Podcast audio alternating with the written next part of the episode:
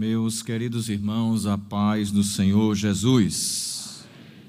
Louvamos a Deus nesta noite feliz, neste santo lugar, onde nós estamos ao redor da mesa do Senhor, para logo mais nos servirmos em Sua memória, pela segunda vez neste ano, com a graça de Deus apesar das múltiplas dificuldades que a igreja está enfrentando a nível de mundo, ela segue em frente, prevalecendo contra o mal, porque as portas do inferno não prevalecerão contra ela.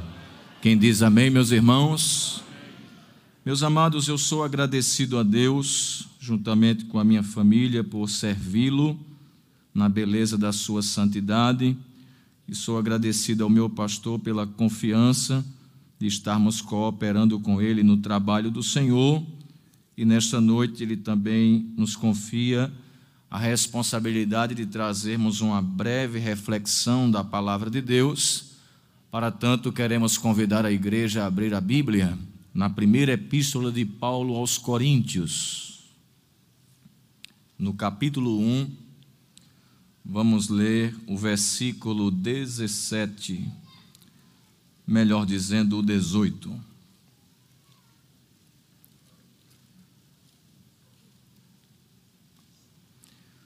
Primeira Epístola de Paulo aos Coríntios, capítulo 1, versículo 18. Quem já encontrou, diga amém, meus irmãos. Vamos ler juntos, por favor? Quando eu contar três, é apenas um versículo para ficar fixo na nossa mente. Um, dois, três. Porque a palavra da cruz é loucura para os que perecem, mas para nós que somos salvos é o poder de Deus. Quem diz amém, meus irmãos? Amém. Meus amados irmãos, para esta noite o Senhor tem colocado no nosso coração a inclinação, acreditamos, do seu espírito, de estarmos meditando neste texto da palavra de Deus, e nós queremos falar sobre o poder da mensagem da cruz.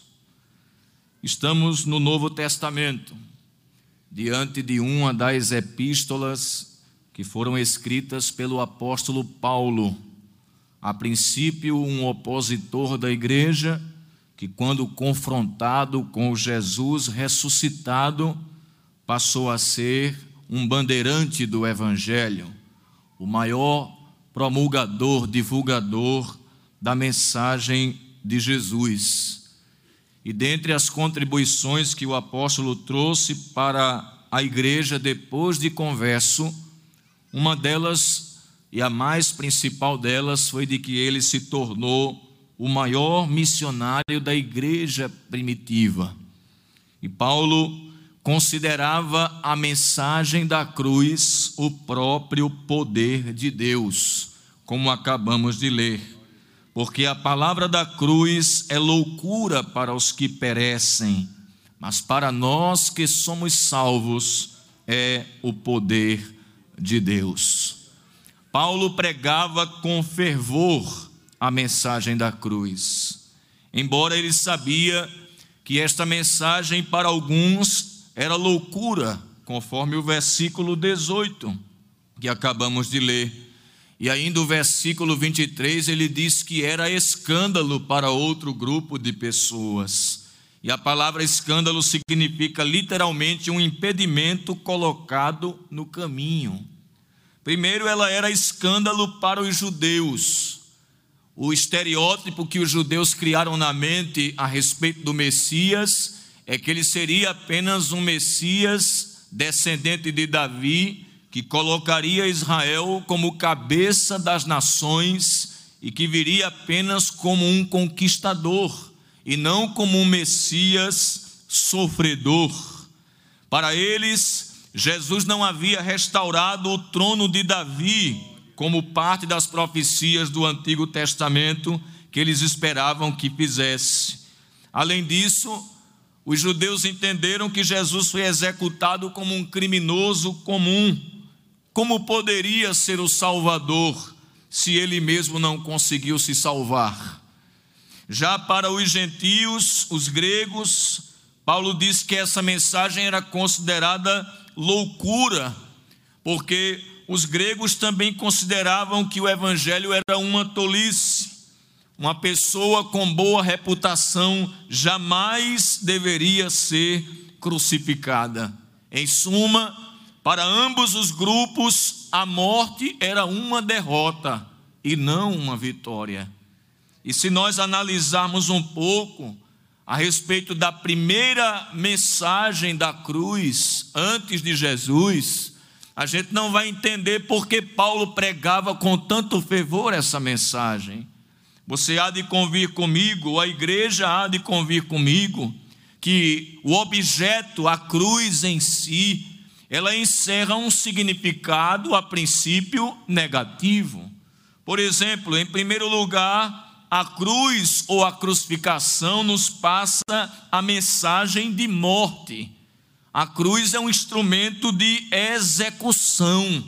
Quando nós estamos em uma rodovia ou passando em algum lugar que a gente vê uma cruz, a gente já associa à morte, entendendo que aquele objeto está ali porque alguém morreu ali.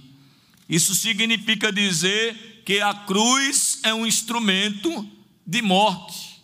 Essa é o primeiro, a primeira visão que se tem a respeito da cruz. E o registro bíblico histórico dos evangelhos e das epístolas mostram que foi numa cruz que Jesus morreu. Abra sua Bíblia comigo em Mateus capítulo 27 e o versículo 31, quando nos diz o texto sagrado informando que Jesus morreu numa cruz. Mateus 27 e 31. E depois de o haverem escarnecido, tiraram-lhe a capa, vestiram-lhe as suas vestes e o levaram para ser crucificado. Estes e outros textos nos mostram que foi neste objeto que Jesus foi morto.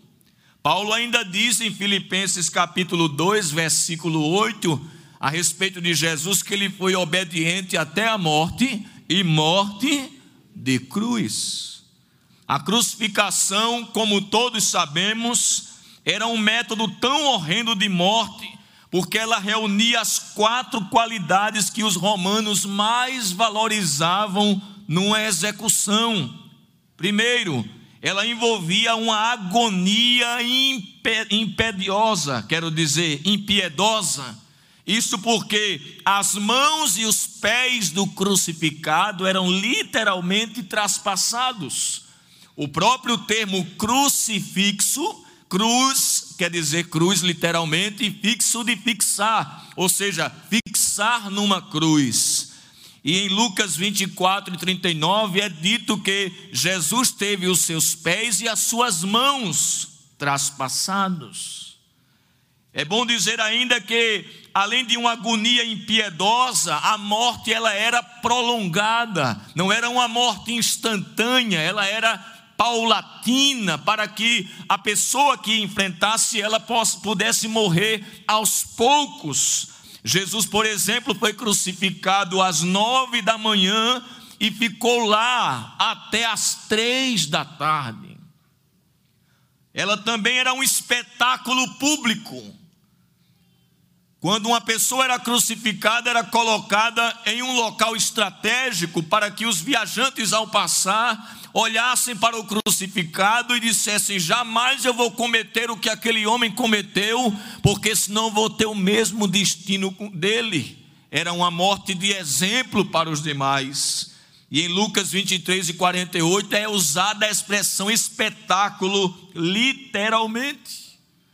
Há que se acrescentar ainda que ela também era uma humilhação o sentenciado à crucificação era obrigado a levar a parte transversal pelas ruas até o lugar da execução. João 19, 17.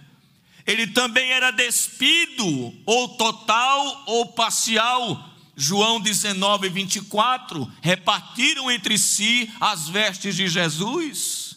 Ele também foi sentenciado entre dois malfeitores, sendo um inocente. Lucas 23 e 32. A crucificação era a punição capital reservada à pior classe de pessoas na época aos escravos. Por isso que Paulo diz: sendo obediente até a morte e morte de cruz, dizendo que Jesus chegou ao último estágio de humilhação. Mas além da cruz ser símbolo de morte, a luz da Bíblia, ela também é símbolo de maldição. Os irmãos conhecem Deuteronômio 21, 22 e 23. O sentenciado à estaca era considerado maldito de Deus. Uma primeira olhada, nós podemos dizer o que leva Paulo a dizer que sente orgulho em pregar a mensagem da cruz, se ela é símbolo de morte e se ela é símbolo de maldição. Em terceiro lugar, a cruz era um instrumento de punição. Se a pessoa fosse para ali, é porque estava sendo punida. Jesus foi condenado pelo tribunal religioso sinédrio como blasfemo e condenado pelo império como insurreição, como alguém que se levantou querendo se fazer rei a si mesmo. Isso está em Mateus 27 e 22. E em João 19, 6 e 7, quando perguntaram, o sumo sacerdote perguntou: Tu és o filho do Deus vivo? Ele disse: Eu sou. Então esse homem é digno de morte, porque eles entenderam que isso era blasfêmia, fazer a si mesmo Deus. E quando disse que ele se fez rei, então se levantou contra o imperador, é digno de morte também. Em quarto lugar, a cruz também era um instrumento de justiça, porque se era lugar de um infrator, ao ele ser condenado, então a justiça foi feita. E foi sob essa alegação que Jesus foi crucificado, em Mateus 26, versículos 65 e 66. Aí a pergunta que nos vem à mente, diante dessas realidades negativas da cruz, símbolo de morte, maldição, punição e justiça, por que Paulo disse que a mensagem da cruz é loucura? É porque até Jesus a cruz era tudo isso aqui. Mas depois que ele morreu nela, ela passou a ter um sentido diferente ela significa morte. Mas quando Paulo olhava para Jesus nela, dizia: Ah, eu tenho do que pregar, porque ele morreu, mas ele morreu em meu lugar. Glória a Deus. Por isso, Paulo disse: aí dá vontade de pregar.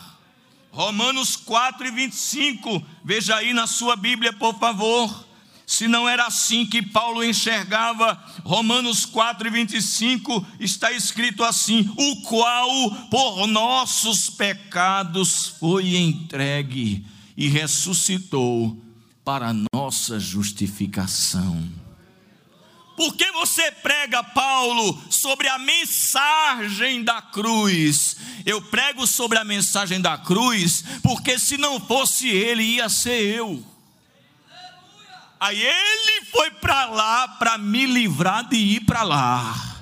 Aí eu saio anunciando nos quatro cantos a mensagem da cruz, que é o poder de Deus. Louvado seja o seu nome para sempre. Em Gálatas 1 e 4, veja ainda na sua Bíblia, por favor. Gálatas, capítulo 1, versículo 4 o qual se deu a si mesmo por nossos pecados, para nos livrar do presente século mau, segundo a vontade de Deus, nosso, nosso Pai. Ainda em 1 João 2 e 2, o apóstolo João disse: E ele é a propiciação pelos nossos pecados, e não somente dos nossos, mas do mundo inteiro. Jesus não morreu apenas por um grupo de pessoas, ele morreu por todo mundo e por cada um individualmente. Glória a Deus. Então, na morte de Jesus, Paulo via substituição. O que é que você acharia se por causa dos nossos pecados nós fôssemos sentenciados, numa linguagem contemporânea, à cadeira elétrica? E no no destino para a morte, no corredor da morte, antes da gente sentar na cadeira e receber o choque letal pelo nosso pecado, alguém chegasse e dissesse: Não sente ali, eu vou sentar no seu lugar. Eu e você daria um culto em ações de graças, porque a gente diria: Antes ele do que eu. Sabe o que é a Santa Ceia? Um grande culto em ações de graças. Porque nós estamos olhando para a cruz do meio e dizendo: Foi Ele no meu lugar. Oh, labarachuriandaralamarras. Bendito seja o seu nome para sempre. Mas eu disse aos meus irmãos que o madeiro era símbolo de maldição. Por que Paulo pregava? Porque Paulo entendia: se na cruz há morte, eu vejo morte, mas eu vejo Jesus morrendo em meu lugar no madeiro, que é um símbolo de maldição, eu vejo a fonte da bênção. Ele, Jesus, sofreu a maldição para nos dar a bênção. Quando Cristo foi crucificado, a maldição da desobediência da lei veio sobre ele. Veja Gálatas, capítulo 3, e o versículo de número 13, quando o apóstolo Paulo nos fala sobre isso. Gálatas, capítulo 3, versículo 13: Cristo nos resgatou da maldição da lei, fazendo-se maldição por nós, porque está escrito: Maldito todo aquele que for pendurado no madeiro. Então, lá na cruz, ele sofreu a maldição pela nossa desobediência, a fim de que nós pudéssemos herdar a bênção. O versículo 14 dessa mesma epístola nos diz: Para que a bênção de Abraão chegasse aos gentios por Jesus Cristo, e para que pela fé nós recebamos a promessa do Espírito. Então veja, ele não só lhe substituiu na morte, como ele trouxe a maldição sobre ele, para que a bênção chegasse à tua vida, à tua família e à tua casa para sempre. Por isso, Paulo diz em Efésios 1 e 3: que Ele nos abençoou com toda sorte de bênçãos espirituais nos lugares celestiais. A sua e a minha alma esta noite deve dizer aquilo que disse o salmista no Salmo 103: Bendize, ó minha alma, ao Senhor, e tudo que há em mim bendiga o seu santo nome. Bendize, ó minha alma, o Senhor, e não te esqueças de nenhum de seus benefícios. Lá vai alguns. É Ele quem perdoa todas as tuas iniquidades e sara, sara, sara todas as tuas enfermidades te coroa de benignidade de misericórdia quem livra a tua alma da perdição. Tem uma versão que diz assim: que livra a tua alma da cova. Não era para você estar tá ceando aqui essa noite, não, porque alguns de nós já era para estar tá debaixo de sete palmos, mas quando você veio para Jesus, ele fechou a cova e disse: Venha cá.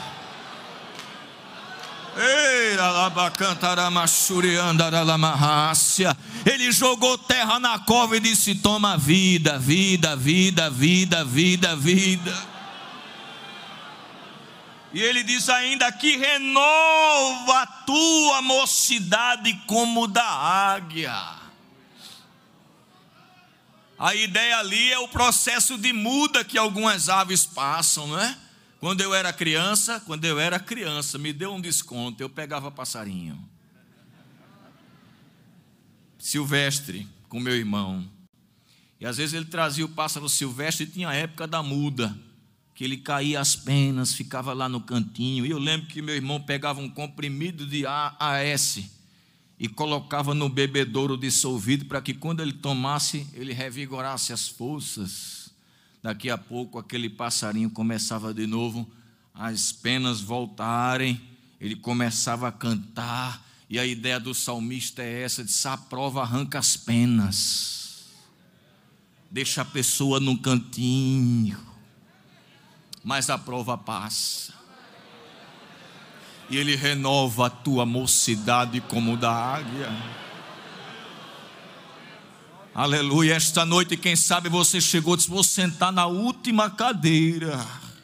Às vezes a gente chega de um jeito que a gente recusa até consolação, mas não aguenta, porque Jesus começa falando com a gente, a gente começa sentindo a presença dele. Daqui a pouco, no meio da noite, esse pássaro estronda em louvor, dizendo: Deus é grande e vai fazer eu passar de cabeça erguida esta situação. Glória a Deus. Na maldição, Paulo via as bênçãos. Mas eu disse que a cruz também é um instrumento de punição. Como Paulo podia se gloriar na mensagem da cruz se ela é um instrumento punitivo? Aí Paulo disse: Eu me alegro, porque se foi punido o transgressor no meu lugar, então eu não devo mais nada. Que ele assumiu a minha dívida ele foi punido no meu lugar, pagando o que eu devia a Deus. Dá vontade ou não dá de pregar? Ou se dá vontade. Cristo morreu pelo pecado da humanidade e quitou a nossa dívida. João 19:30. João é o único que registra isso. Quando Jesus diz: "Está consumado". E essa expressão era usada de diversas formas, e uma delas era uma linguagem mercantil, que quando a pessoa quitava uma, uma dívida, dizia tetelestai, está pago. E Jesus ensinou que cada pecado é uma dívida na oração do Pai Nosso, perdoai as nossas dívidas. E lembra daqueles dois credores?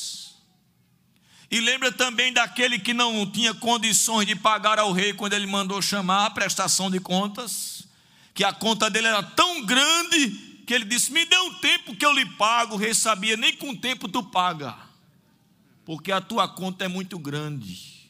Mas viu ele cair de joelho e disse: Tu não deve mais nada. Deus poderia te dar um prazo. Deus poderia me dar um prazo, mas isso só ia aumentar o juro da conta. Mas ele olhou e disse: Tu não pode pagar nem com prazo. Sabe o que é que eu vou fazer? Tu estás livre da tua dívida. Será que você pode agradecer esta noite? Aleluia. Glória a Deus.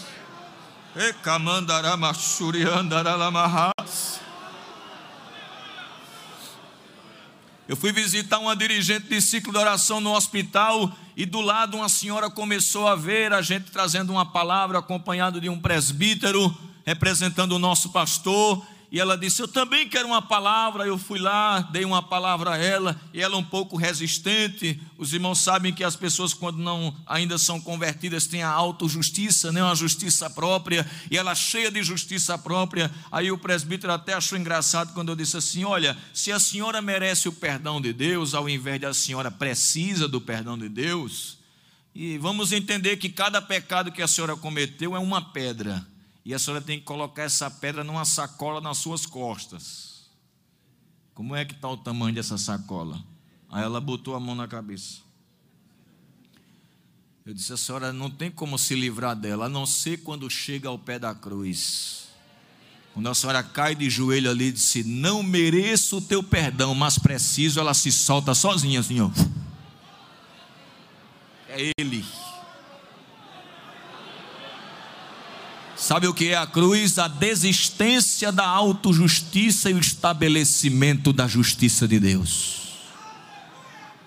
Na punição, Paulo via pagamento. em Colossenses 2 e 14, ele riscou a cédula que nos era. Às vezes a gente diz que ele rasgou, mas o texto diz que ele riscou. Porque rasgar pode ser até que alguém diga assim: está devendo ainda, cadê ela que eu não vejo mais? Aí você diz: olha ela aqui riscada. Ela existe, mas está riscada. Porque se alguém vier cobrar, você diz: olha aqui, ó. já está quitado. Dizem que Lutero teve um sonho, né? Em que Satanás se apresentou para ele e disse: Está dando um aí de reformador, né? Mas eu conheço teus pecados são esse, esse, esse, esse, esse, esse, deu uma lista bem grande. E ele pensou que Lutero ia ficar cabrunhado com aquilo. Quando ele terminou a lista, Lutero disse: Ainda tem mais, faltou você dizer outros. Aí ele disse: Ah, é mesmo. Aí acrescentou mais alguns. E disse: E aí, Lutero? Ele disse: É tudo isso que você disse. Agora está faltando colocar algo aí. O sangue de Jesus Cristo nos purifica de todo pecado. Quando Satanás lhe acusar, aponta para a cruz do meio. Diz: Foi ali, ó. Foi ali. Foi ali. Foi ali. Deus te defendeu de Deus. Você entende isso? Deus te defendeu de Deus. Entendeu? Nem Deus pode condenar, porque Ele mesmo justificou, Ele te defendeu dele. Glória a Deus. Bendito seja o nome do Senhor. E eu concluo, meus irmãos, dizendo que Paulo pregava a mensagem da cruz, porque na justiça, onde o, o criminoso era punido, Paulo via a absolvição. Se foi feita a justiça punindo o transgressor, então está estabelecida a justiça de Deus. Quando um transgressor é punido, o que é que a sociedade faz? Respira, graças a Deus. O criminoso foi punido, a justiça foi feita. Não é verdade? Por que sentimos paz? Porque Jesus se fez criminoso no nosso lugar. E isso nos trouxe paz. Veja que expressão linda em 2 Coríntios 5, 18 ao 21. Que palavra do apóstolo Paulo. E tudo isso provém de Deus, que nos reconciliou consigo mesmo por Jesus Cristo e nos deu o ministério da reconciliação. Isto é, Deus estava em Cristo reconciliando consigo o não lhes imputando os seus pecados, e pôs em nós a palavra da reconciliação, de sorte que somos embaixadores da parte de Cristo, como se Deus por nós rogasse. Aí ele diz no versículo 21, adiantando: aquele que não conheceu o pecado, olha aqui, a impecabilidade de Cristo, o fez pecado por nós, doutrina da substituição, para que nele fôssemos feitos justiça, doutrina da justificação. Sabe o que ele está dizendo aqui? Deus tratou Jesus como pecador para nos tratar como se fôssemos santos. Ele pegou a, a, ficha suja da gente e a ficha limpa de Jesus e trocou. Ele pegou a tua conta corrente e a minha que estava zero, e pegou a de Jesus que tinha um bilhão e transferiu colocou um bilhão na nossa conta e zerou a de Jesus. Então Deus tratou Jesus como pecador na cruz, vingando o pecado nele, e te trata como santo, porque ele te vestiu da justiça de Jesus. Que nesta noite nós sejamos mais impulsionados ainda a pregar a mensagem da cruz foi na morte que ele me substituiu. Foi na maldição que ele transferiu a bênção para mim. Foi ali, naquele lugar, que ele foi punido pagando a minha dívida. Foi lá que se estabeleceu a justiça de Deus, e eu hoje posso andar de cabeça erguida porque Deus olha para mim e me vê vestido da justiça